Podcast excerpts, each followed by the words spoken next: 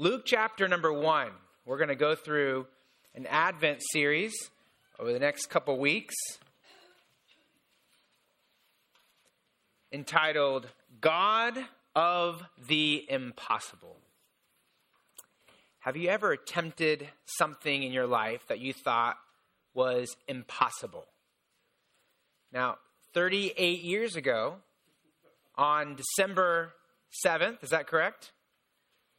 Someone tried something that was impossible, right? Roger and Kathy came here. So we have our anniversary this past week. This is happy anniversary to Lighthouse this week. And uh, really coming here with two girls attempting to do something that, I mean, come on, if we were all to go out to a, a city and say we're going to start a church seems somewhat impossible, right? And I'm sure you thought maybe it was impossible. Maybe Kathy did. maybe one of you did, right? Uh, you still wonder, yeah. But I mean, think about it. You couldn't have planned this to happen 38 years later to have a light in this community. And uh, but God did something that was impossible, right? And, and through our lives, throughout our lives, we have times we face impossibilities, things we think this cannot never happen. But we have a God who is the God of the impossible. In the first chapter of Luke, we see two couples facing difficult, impossible, and improbable situations. First, we see in the first part of Luke chapter 1 an old couple, advanced in years, and that Jewish couple was named Zechariah and Elizabeth. Then the other couple we see, or particularly Mary, we see at the end of this chapter, Mary and Joseph is engaged, and they're only teenagers, right? And God does something impossible in their life. And so we're going to actually go through verse 5 through chapter uh, chapter 1 verse 5 through verse 23 this morning. Let's start with a word of prayer. Father, we open up your word, remembering that your words are the words of life. So breathe life into this place, into our hearts, and to, to maybe an individual this, this morning that doesn't have the life that's found in Christ, God, I pray that they will find it in repentance and faith and coming to you, receiving the gift of life. And I pray that you'll help us as believers in here to to celebrate and understand who you are, the God of the impossible. So work in our hearts in this place. In Jesus' name, amen. So we're going to study this week Zechariah and Elizabeth. Zechariah was a Jewish Levite, but he was basically just a normal Jewish man, and she was a normal Jewish woman living in the first century. And he, was, he would have served in the temple at various times throughout the year. The time of Christ, there were about 18,000 priests in Israel, and they lived throughout Israel. They would come together at different times throughout the year. In fact, there was 24 different groups. Those 18,000 priests were divided into, or they called 24 orders. And he was of the eighth order. We're going to learn this morning. He was the order of Abijah. And each priest would come twice a year for a week, and they would serve in the temple, and basically they would slaughter animals all week long. They just were bloody the whole week. They were butchers, basically, is what you were as a priest, and you had other things that you would do there. And they would do that twice a year, and then they would also come at Passover. In fact, all the 18,000 priests would come at Passover, and they because they were slaughtering th- hundreds of thousands of, of animals. And so here you have an average couple that's serving the Lord in the temple. In most of their life, they just did this and served the Lord, but they also faced some very difficult, and you might even say impossible circumstances. Verse 5, we read In the days of Herod, king of Judea, there was a priest named Zechariah of the division of Abijah, and he and or he had a wife of the daughters of Aaron and her name was Elizabeth. So in verse 5, we read that it was in the days of Herod, king of Judah. The first difficulty and impossible situation they faced was they were living under the rule of a crazy, diabolical king, right? If you remember, Herod was the one who went to Bethlehem or sent soldiers to Bethlehem and slaughtered the babies two years of age and under. Why? Because he was threatened by a baby that people were calling a king. So this guy was set up as the king in this area of Jerusalem and Judea. He was the king from 40 BC to 4 BC. He was actually an Edomite, so he was not Jewish, but he took on the Jewish religion and the Jewish throne. But he was not the king they were all hoping for. He wasn't the Messiah, the Jewish, true Jewish Messiah they were all praying would come. In fact, he was very, very cruel. The Roman Empire set him up to rule over this area and to kind of to prove himself. He built a temple in Jerusalem. It was an amazing temple called Herod's Temple, and he did other construction projects as well. But he was a cruel, pretend Jewish king. And so they all longed for the Messiah to come, but it seemed like an impossibility. The Roman Empire was strong and it was over the entire world of that part of the world. And, and they had a king who was cruel. But for Zechariah and for Elizabeth, they had their own personal impossibilities because now they were old. And throughout their whole life, they desired to have a child. Not only was it impossible throughout their life, but now, because they were old, it was utterly impossible. And this society, like many other cultures, if you didn't have a child, you would have had a stigma upon you. In fact, the Jewish people believed that, that if you weren't if you were childless, maybe you were under God's judgment, or maybe there was a sin in your life. So you can imagine the pressure that would have been upon the women back then in this culture. Your identity in this society was tied to the fact that you had children. So if you didn't have children, you were seen as less of a woman.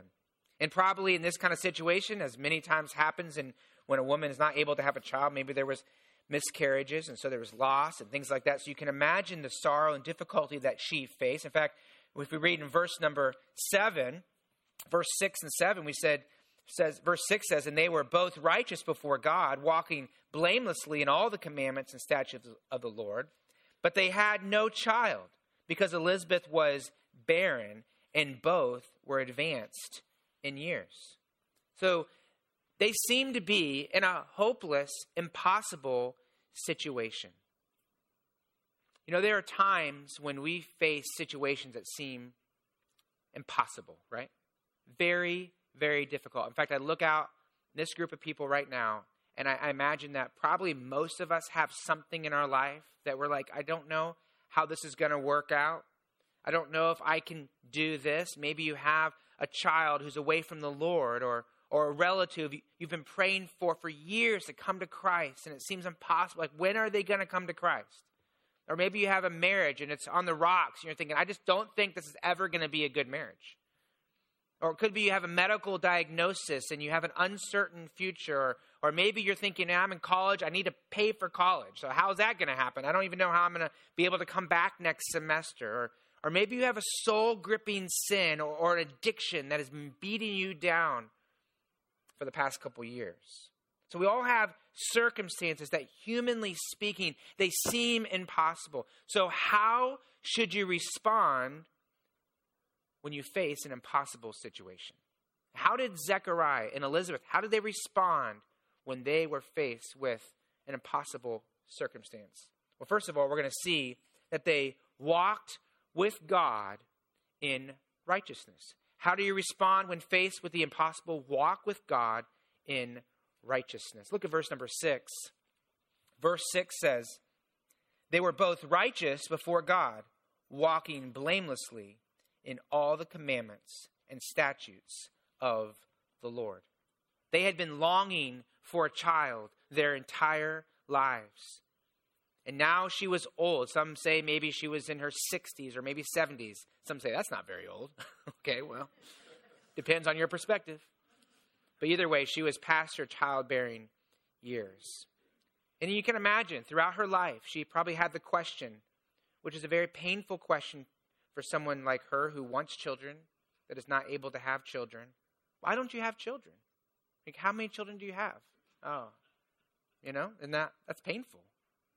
You can imagine the pain that she would have gone through. Maybe even the thoughts in her mind, or maybe even people would have said, "What's what's wrong with you? Like, do you have a sin in your life? Like something happening? Did you did you do something?" And let me, I guess, let me pause because sometimes we can think like this, right? When we face an impossible situation, we can sometimes question God's love for us. We can sometimes wonder, what's wrong with me? Like, why is God doing this to me? Maybe I'm under God's judgment. And, and it could be actually, if you, if you are living in sin, that there's consequences to sin, right? But generally, when we face situations that are difficult, sometimes impossible, we can't allow those lies from Satan to fuel the fire of doubt and discouragement.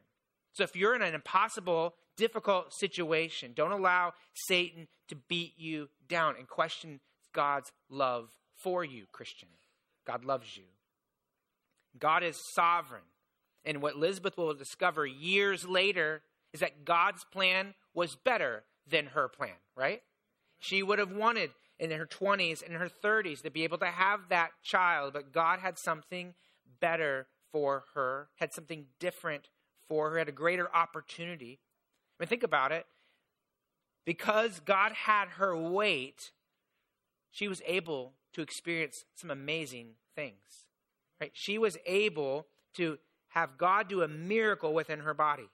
She was able to give birth to a boy that would announce the coming of the Messiah. In fact, if you remember that the angel appeared as well to Mary and said, Hey, you can be confident that God is, is working in you and doing a miracle in you because your cousin also had a baby and is going to have a baby and she is advanced in years. So she was able to encourage her cousin Mary in that way.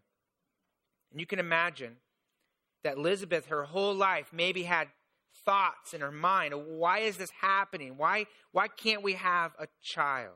So, how did they respond? I mean, what does the scripture say? Was their response throughout their life to this kind of impossible situation? What does it say in verse 6? It says, They were both righteous before God, walking blamelessly in all the commandments and statutes of the Lord. So, notice their response was what? To walk with God in righteousness. What I want you to notice first that they were righteous before God. Well, what does that mean? What does it mean they were righteous before God? Well, it means that God made them righteous based upon faith, right? Sometimes people have a faulty idea that the Old Testament saints were saved by works and we are saved by faith. That is not true. So Zechariah and Elizabeth were Old Testament saints before Christ, right? So they're Old Testament saints. They were made righteous by God. Well, how is that possible? Because God gave them his righteousness as they trusted in him. And so we look back to Christ. He's the object of our faith. And the Old Testament saints look forward, and they had their object of their faith was God, right? Abraham believed God, and it was accounted to him for righteousness. In fact, the kids this past week and True Trackers learned verses that was exactly about this topic. Any kids in here think you remember the, the verses from this week that you memorized? Anyone want to try to go for it? Okay, so the question was Can following the law make me right with God? Do you remember what it is? Oh boy, here we go. Pressure's on. We won't make you do it out loud. Who saved us and called us to a holy calling, not because of our works, but because of his own purpose and grace. So the idea is, is that you can't follow the law to be a good per- and be a good enough person to be saved. It's only by God's work, his grace in you. And if the law doesn't make me righteous, that was another question they learned this week. If the law doesn't make me righteous, what does? We know a person is not justified by the works of the law. So whether you're the Old Testament, whether you're in the New Testament, it doesn't really matter. Everyone is justified by faith. So they are Old Testament saints, and they believed God, and God gave them righteousness. And so verse 6 says they walked blamelessly righteously in the commandments of the Lord. So the idea is that God made them righteous and enabled them to live a righteous life. Doesn't mean they were perfect, doesn't mean they walked around as these perfect saints. What it means is that the the result of God's work in their life was that they had a daily desire and activity to follow the, the words of God, the commands of God. You could say it this way their response to their impossible situation was just take another righteous step. God made them righteous. And what did they do when they faced this lifelong trial, day after day, desire after desire, prayer after prayer? They kept walking with God. They just took the next right step. I can imagine Elizabeth would be packing up Zechariah's bags go to the temple to serve as a priest. You can imagine that she was packing it up, and maybe she looked at him and would say, You've served faithfully all these years. Zechariah, why hasn't God given us a child? Like you've been such a such a good priest. And I can imagine Zechariah saying something like this Elizabeth, keep trusting God no matter what. God is good. Just, just take the next right step. Just do what God wants us to do today. And such was the character of Zechariah and Elizabeth. They, they took faithful, righteous steps with God, even when they faced impossibilities. Many times in life, we can, we can face impossible situations, right? I think about someone who's running, and maybe they're in a race, or maybe they're training. There's times when you're running and you're training, and you don't feel like going anymore, right? And you just got to push through. You just got to do what you got to do to get to the finish line. Sometimes it kind of feels like that in life, doesn't it? Like you wake up in the morning and you're like, I don't want to get out of bed today. Right? And you just got to get out of bed. And you just got to sit down and get your Bible out and you got to read your Bible. Sometimes you don't feel like coming to church, right? You all made it. So for those listening, no. But you have to get up and get ready and go and do the next right thing God has called you to do. And so, how should you respond when faced with the impossible? Walk with God in righteousness. And next, talk to God with humility. Look down in verse number 8 through verse 10. The scripture says, verse 8 Now, while he was serving as a priest before God, when his division was on duty, according to the custom of the priesthood, he was chosen by lot to enter the temple of the Lord and burn incense. And the whole multitude of the people were praying outside at the hour of incense. Going into the holy place, into the temple, to offer incense was a privilege. Actually, you only got once in a lifetime. And how did he get it? He got it by lottery, right? He had the Jewish lottery and he won the priestly lottery, actually. So he was able to go in. This was his time. You think about it, his entire life, he's always missed out. He lost it, right? His numbers didn't line up. Now he got it.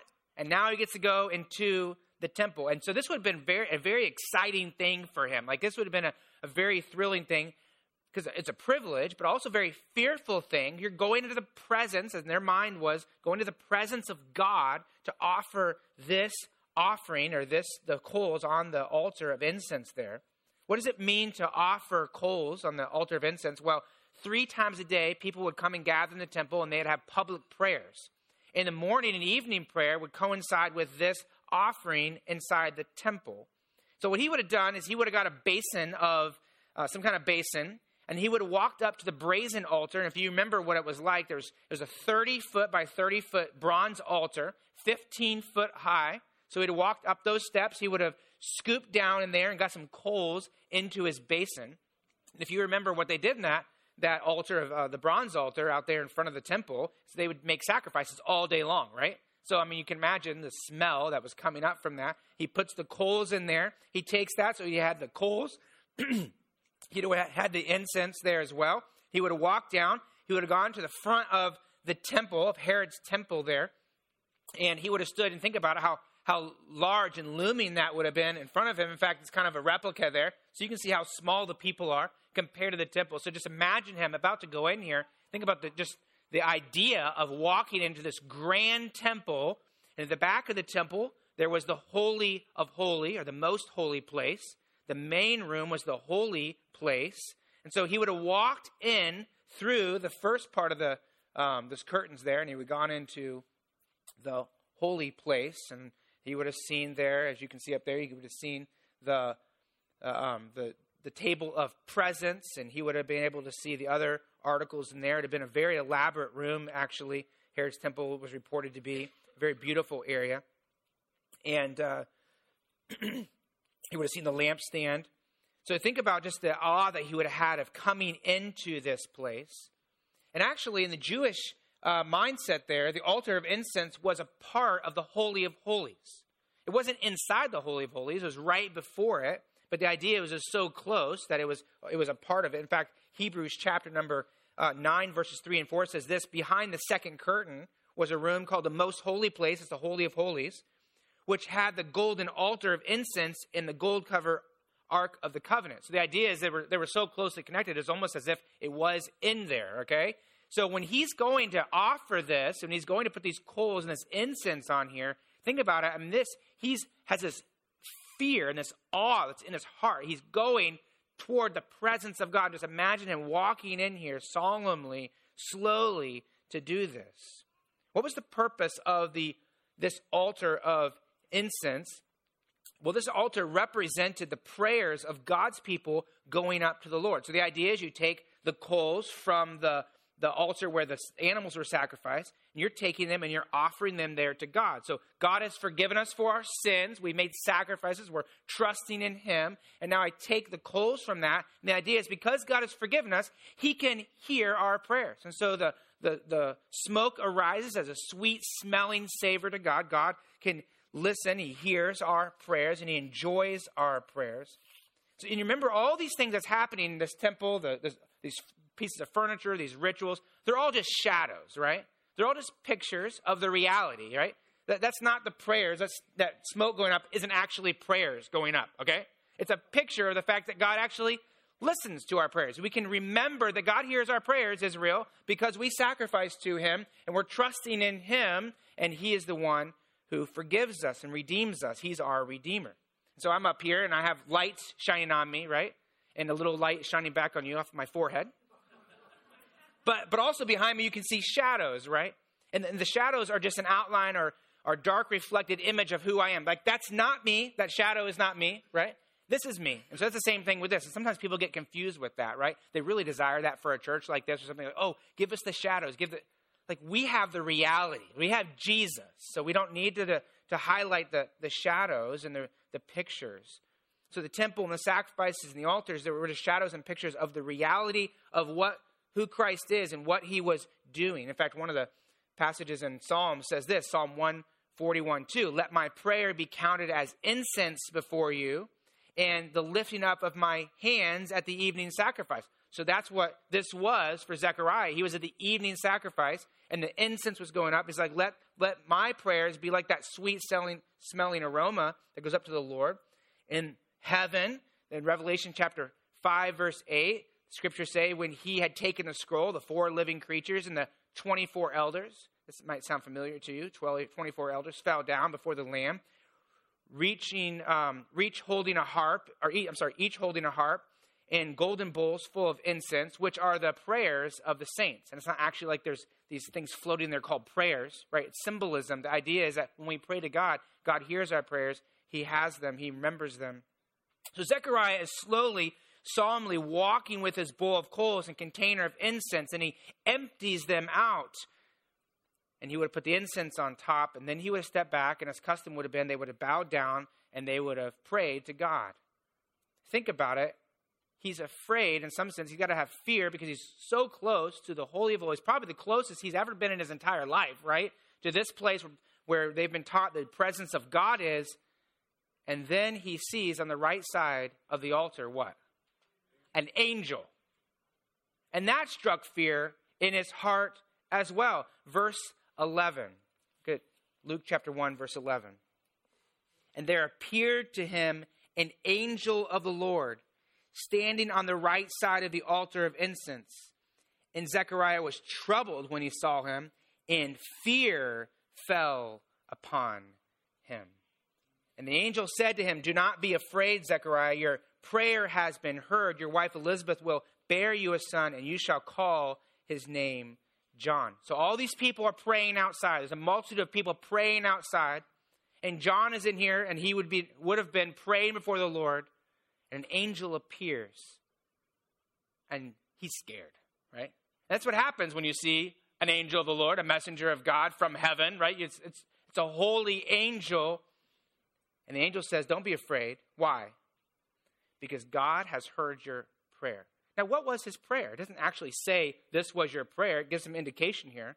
We do know that the people outside would have been praying for the Messiah to come. They would have been praying, Lord, send your Messiah. And actually, we know that from custom that the, the Jewish priests would have gone in there, and that would have been their prayer as well. They were praying for the king to come. But also, verse 13 says that Zechariah, your prayer has been heard. And what is it? Your wife Elizabeth will bear you a son, and you'll call his name John. So there was actually a prayer that they had, maybe at that moment, probably their entire life, which was God, give us a son. It's interesting that both those prayers for the Messiah to come and also for them to have a son, God answers in one. And he wasn't the Messiah, but he was a forerunner for it. That's what the angels tells him there. And so throughout his ministry, Zechariah's ministry as a priest, he longed for and prayed for the Messiah to come. But with that political environment, it seemed impossible. There's not going to be a king that's going to be able to come and conquer Rome, right?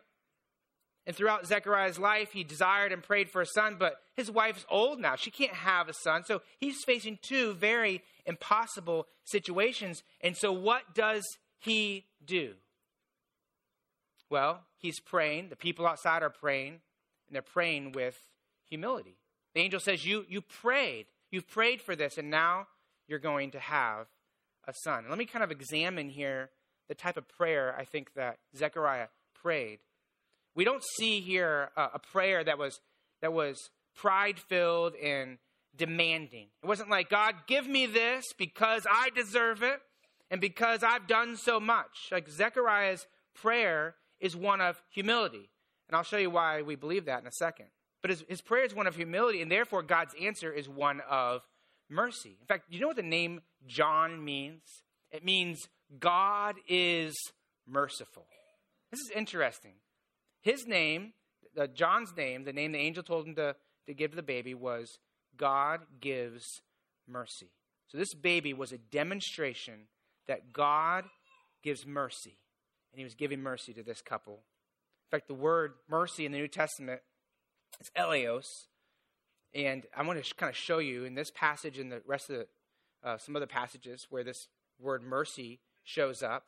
Look at verse 57, John chapter 1, verse, or I'm sorry, Luke chapter 1, verse 57. And so this is when actually Elizabeth ha- has the baby. In verse 57, the Bible says, uh, Luke chapter 1, did I say that? In verse 57, now the time came for Elizabeth to give birth. She bore a son, and her, neighbor, her neighbors and relatives heard that the Lord had shown her great what? Mercy. That's the same word right there. And they rejoiced with her. So notice the birth of her baby was identified as a demonstration of God's mercy. They recognize we don't deserve this. We've not done anything for this. This is God's gift to us. This God has given us something we don't deserve. And on Friday, we had a we had a birth of a baby in this church, right? The Tallies rejoiced to have a baby. And one of the prayers I prayed for them when I when I went with them to when I met with them for the baby uh, surgery is I prayed Luke one fifty seven. God, I pray that you'll have mercy upon this baby. And that's usually what I do when I meet with people in the hospital and pray, God, give them mercy, right? Because we don't deserve anything from God. And anything he gives us is his mercy. And so they were recognizing that God, you showed mercy by giving us this baby. In fact, look down in verse number 70 of Luke 1. Zechariah, he says this as well. His prayer was a prayer for mercy. Look at verse 70. It says, And as he spoke by the mouth, this is Zechariah speaking, he spoke by the mouth of his holy prophets from old. This is speaking of the Lord's uh, communicating his word. Verse 71 that we should be saved from our enemies and from the hand of all those who hate us, to show us the what? Mercy promised to our fathers and to remember his holy covenant. Verse 76 And you, child, will be called the prophet of the Most High, for you will go before the Lord to prepare his way. So he understood this guy was going to be the one that was going to come before Christ. And for you will go before the Lord to prepare his ways. Verse 77 to give knowledge of salvation to his people in the forgiveness of their sins because of the tender mercy of our God. Notice how Zechariah connects God's answer with his mercy. Zechariah talked to God. So, how would he have talked to God if he was longing for the mercy of God? He would have spoken to the Lord in humility, right? He would have come to God saying, I do not deserve anything, but I'm asking for this request in your mercy. And it's important for us to remember that when we are praying and we're praying for the impossible, we're praying for something in a, we're in a very difficult situation, we're praying, God, give us your mercy. It's a prayer of humility. It recognizes that God is sovereign. It also recognizes that God is good. When you pray for God's mercy, you're saying, God, I know you're in charge of everything, but God, I also know you're good. And will you allow this to be a gift from you? And a humble prayer like this was prayed by a man named Job. The Lord gives, and the Lord takes away. But no matter what, what? Blessed be the name of the Lord. So if God gives it, God, we praise you. Thank you for your mercy. If He doesn't, God, we praise you. Because we recognize anything we get from God is His kindness to us. In 2007, uh, we, Dana uh, was pregnant with our second child. And I can remember I almost actually went to Israel that year. For some reason, at the last moment, I wasn't able to go. I think I didn't have enough money. And uh, yeah, that happens with Israel, those kind of trips. And so the last minute, I wasn't able to go. And so um, I stayed home, and it was a fortunate thing because Dana was 21 weeks pregnant. It's about four months early, and we went to the hospital and found out that she was in labor. And the doctor said, uh, You're probably going to have this baby she was dilating and all that kind of stuff that happens when you're about to have a baby. And she was having contractions. And so, well, we already had a baby that was born at 26 weeks. We knew it that was like three months early, you know, and there, in that situation, they were saying she might live, she might not, you know, she's definitely gonna have problems. God had showed mercy and she doesn't, but and she lived, Isabel. But it's 21 weeks, they're like, if she's born, she's not living. Like, this is not going to happen. Like, she's not going to be able to survive this. And so, I can remember one of the passages that the Lord uh, gave me was, see if I can find it here. Maybe I don't have it up here. Was Philippians 2, verse 27. This is Paul speaking, and he said, talking about Epaphroditus, his friend, he says, He was ill and he almost died, but God had mercy on him. And not only on him, but also on me to spare me sorrow upon sorrow. And I can remember taking this verse and just saying, God, please give mercy to this, this little child. I was in seminary, and I was finishing up my seminary, and I was writing tree trackers. I was a pastor, and now we had a one and a half year old. So it was kind of a crazy life. And they're like, and you're, it's summertime, so that's the busiest time of the year for like me because I was the children's pastor, so I was doing VBS that summer and all those kind of things. And they're like, your uh, wife's going to be on bed rest, completely laying down the entire time until she has the baby, which is going to be probably pretty soon. So she's not allowed to get up at all. So I can remember thinking, this is an impossible situation. that seemed pretty impossible. And, uh, and so we went to the Lord and said, God, we don't deserve anything from you, right? We, God, we just ask for your mercy in this situation. I can remember the doctor, we'd go see him once, maybe every other, every other week, and the nurse would come and, and he, well, your baby's about to be born, you're dilating more, you know, it's, it's probably going to be in a couple days, maybe next week sometime. And then that kept happening. We, we asked the doctor, what, what does the date need to be that we need this baby born? Like, what's the ideal date, you know? And he said, well, 36 weeks, which is August 15th. So we were at 21 weeks, so we had to make it to, she had to make it to 36 weeks. So every week, this is kind of what's happening. When you face impossible situations and you're praying for God's mercy, a few things happen. One, first of all, you realize you're not in control, right? You have a time in your life when you're kind of like, oh, I'm like life's going pretty good. I got it all together, and then it all like goes, whoa, I don't, I don't have control. God, God, you're in control. You're the sovereign. You're the king. So, God, my idea of, of control was an illusion. So, God, I submit to you as my, as my sovereign. And also, another thing that happens is you become instantly, completely dependent upon God, right? And you should have been the, before that, but that moment you're like, I, God, I need you. I need you. And I can remember just all those things that were happening in life. And I can remember sitting down next to Dana while she was laying there on the couch and just praying, God, give us Give us strength. God, we need you during this time. I don't know how we're going to do this.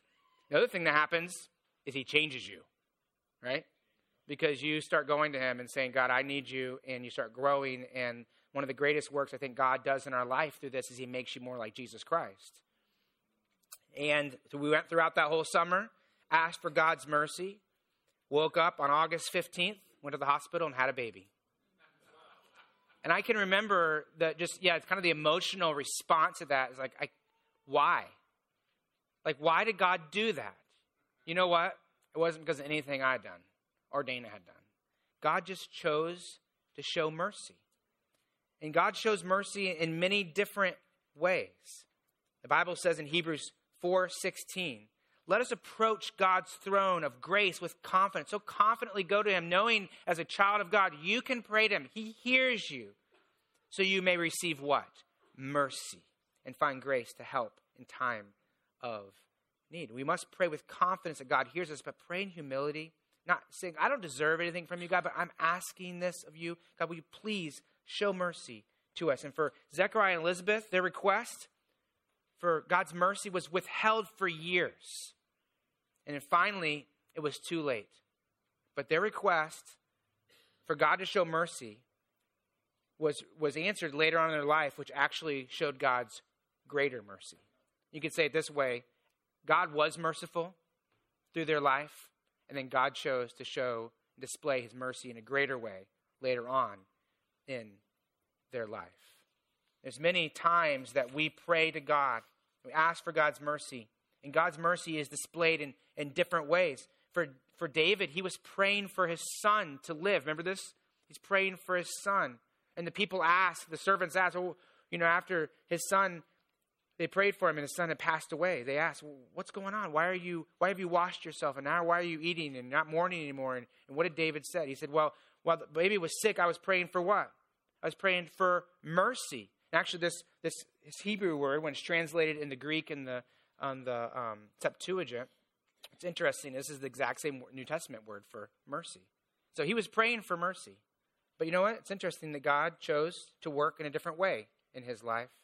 And he had to still trust that God was a God of mercy and grace. In fact, David, or uh, I should say, uh, Paul, the apostle, was praying for God to show mercy in his life, right? Say, God, please remove this thorn in the flesh in 2 Corinthians chapter number 12. But God said, no, like my grace is sufficient for you. So when we're faced with the impossible, we got to keep praying. Pray with humility. God is sovereign. He hasn't forgotten about you. He hasn't forgotten. He has a plan. And we have to trust Him that His way is best. His, his way is the best way to bring glory to Himself and to, to do what He wants to do in you. That is to make you more like Jesus Christ. God is good and He, he shows mercy. And sometimes God's mercy, the way he, that you're praying for it to be given to you, isn't given to you right away. Sometimes it's delayed. Sometimes it, it never comes in the form that you think it should come. But God's way is always best. And God will always do what brings him glory, will make you more like Christ. And the last way, how should per- you respond when faced with the impossible?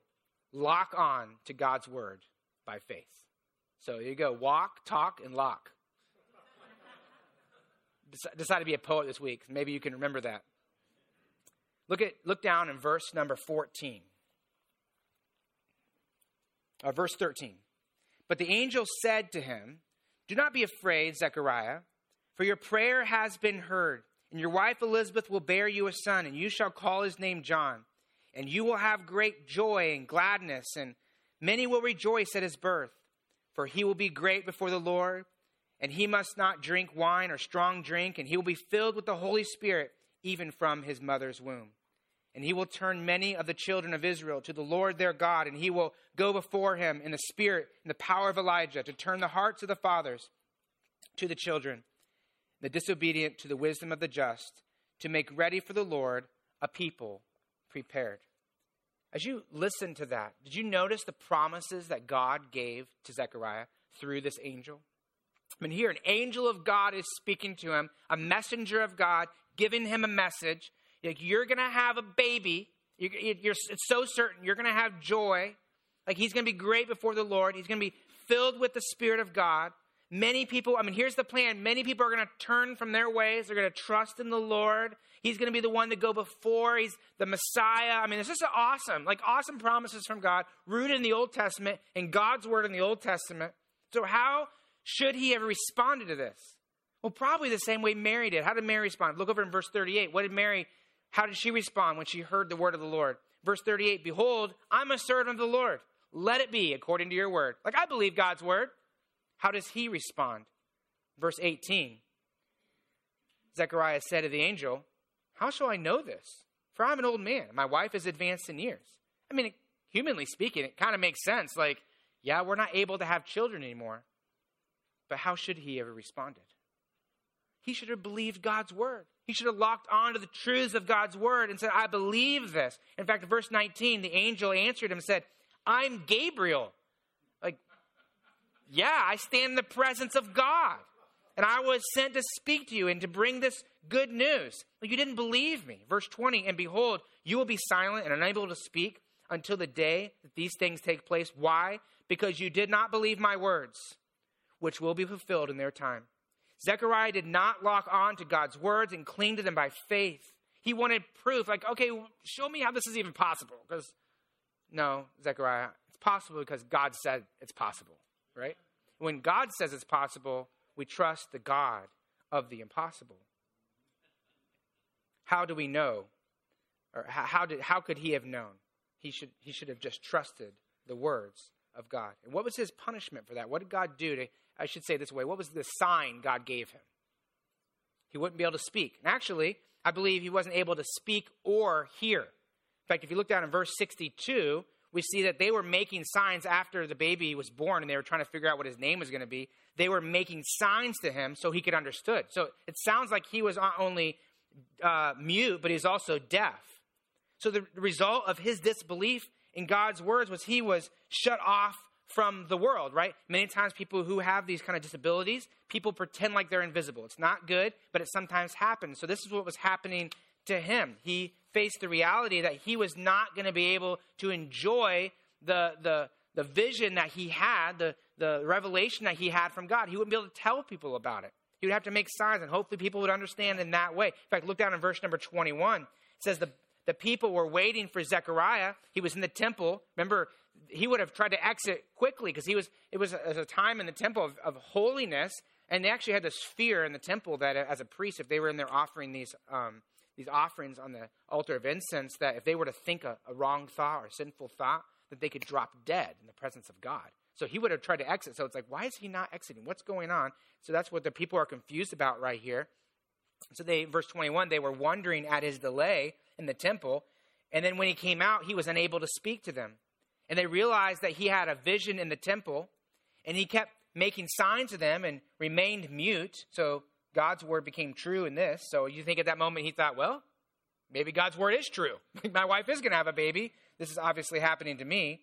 And when his time of service was ended, he went to his home. And after these days, his wife Elizabeth conceived. So God's word came true. His promise was true. And for five months, she kept herself hidden, saying, Thus the Lord has done for me in the days when he looked on me to take away my reproach among the people. Think about what it would have been like if he would have believed God's words, right?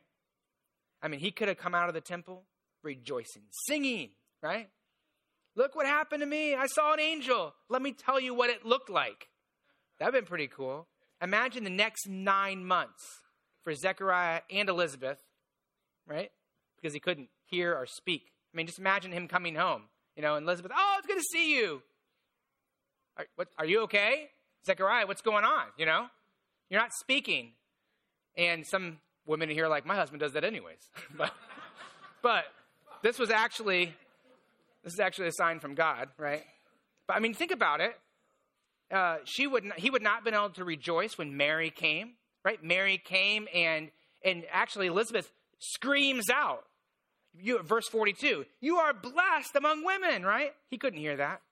I mean, can you imagine him coming home and having to try to describe what happened and what I don't she can't probably understand very much. Maybe had to write it down. Verse 46 and 45, Mary came and sang her song, right? He couldn't hear that. He was in the corner, not able to listen and not able to speak. He didn't he wasn't able to uh, hear the amazing thing that happened to Mary that she was going to have a baby and she was a virgin. Now, I was thinking about this. Like, imagine the hand gestures for that, right? How do you how do you describe like Mary? She's going to have a baby. It's like a what? No, she married? No, she's not married. Forget about it. Sit in the corner, Zechariah. like, you know, I was imagining like this is probably be a hard thing to describe a miracle like this. But the point is, how much better would it have been if he would have just believed God's word? And when you're faced with the impossible, first we need to remember God, He's spoken to us in His word. We have to go to His Word and find His promises and find His truth and lock on to His Word. God has promises. He wants you to lock onto His word by faith. So, so walk with God. Walk in righteousness. Take the next right step. You're, you're like, I'm in a difficult, impossible situation. Just do the next thing God wants you to do by faith. Talk with God in humility. Ask Him, God, just, just give me mercy in this area. But God, you give, you take away, bless your name, whatever you choose. But I'm asking for mercy in this area. Then lock on to God's word. That's why it's so important for us to daily church to be in His word, right?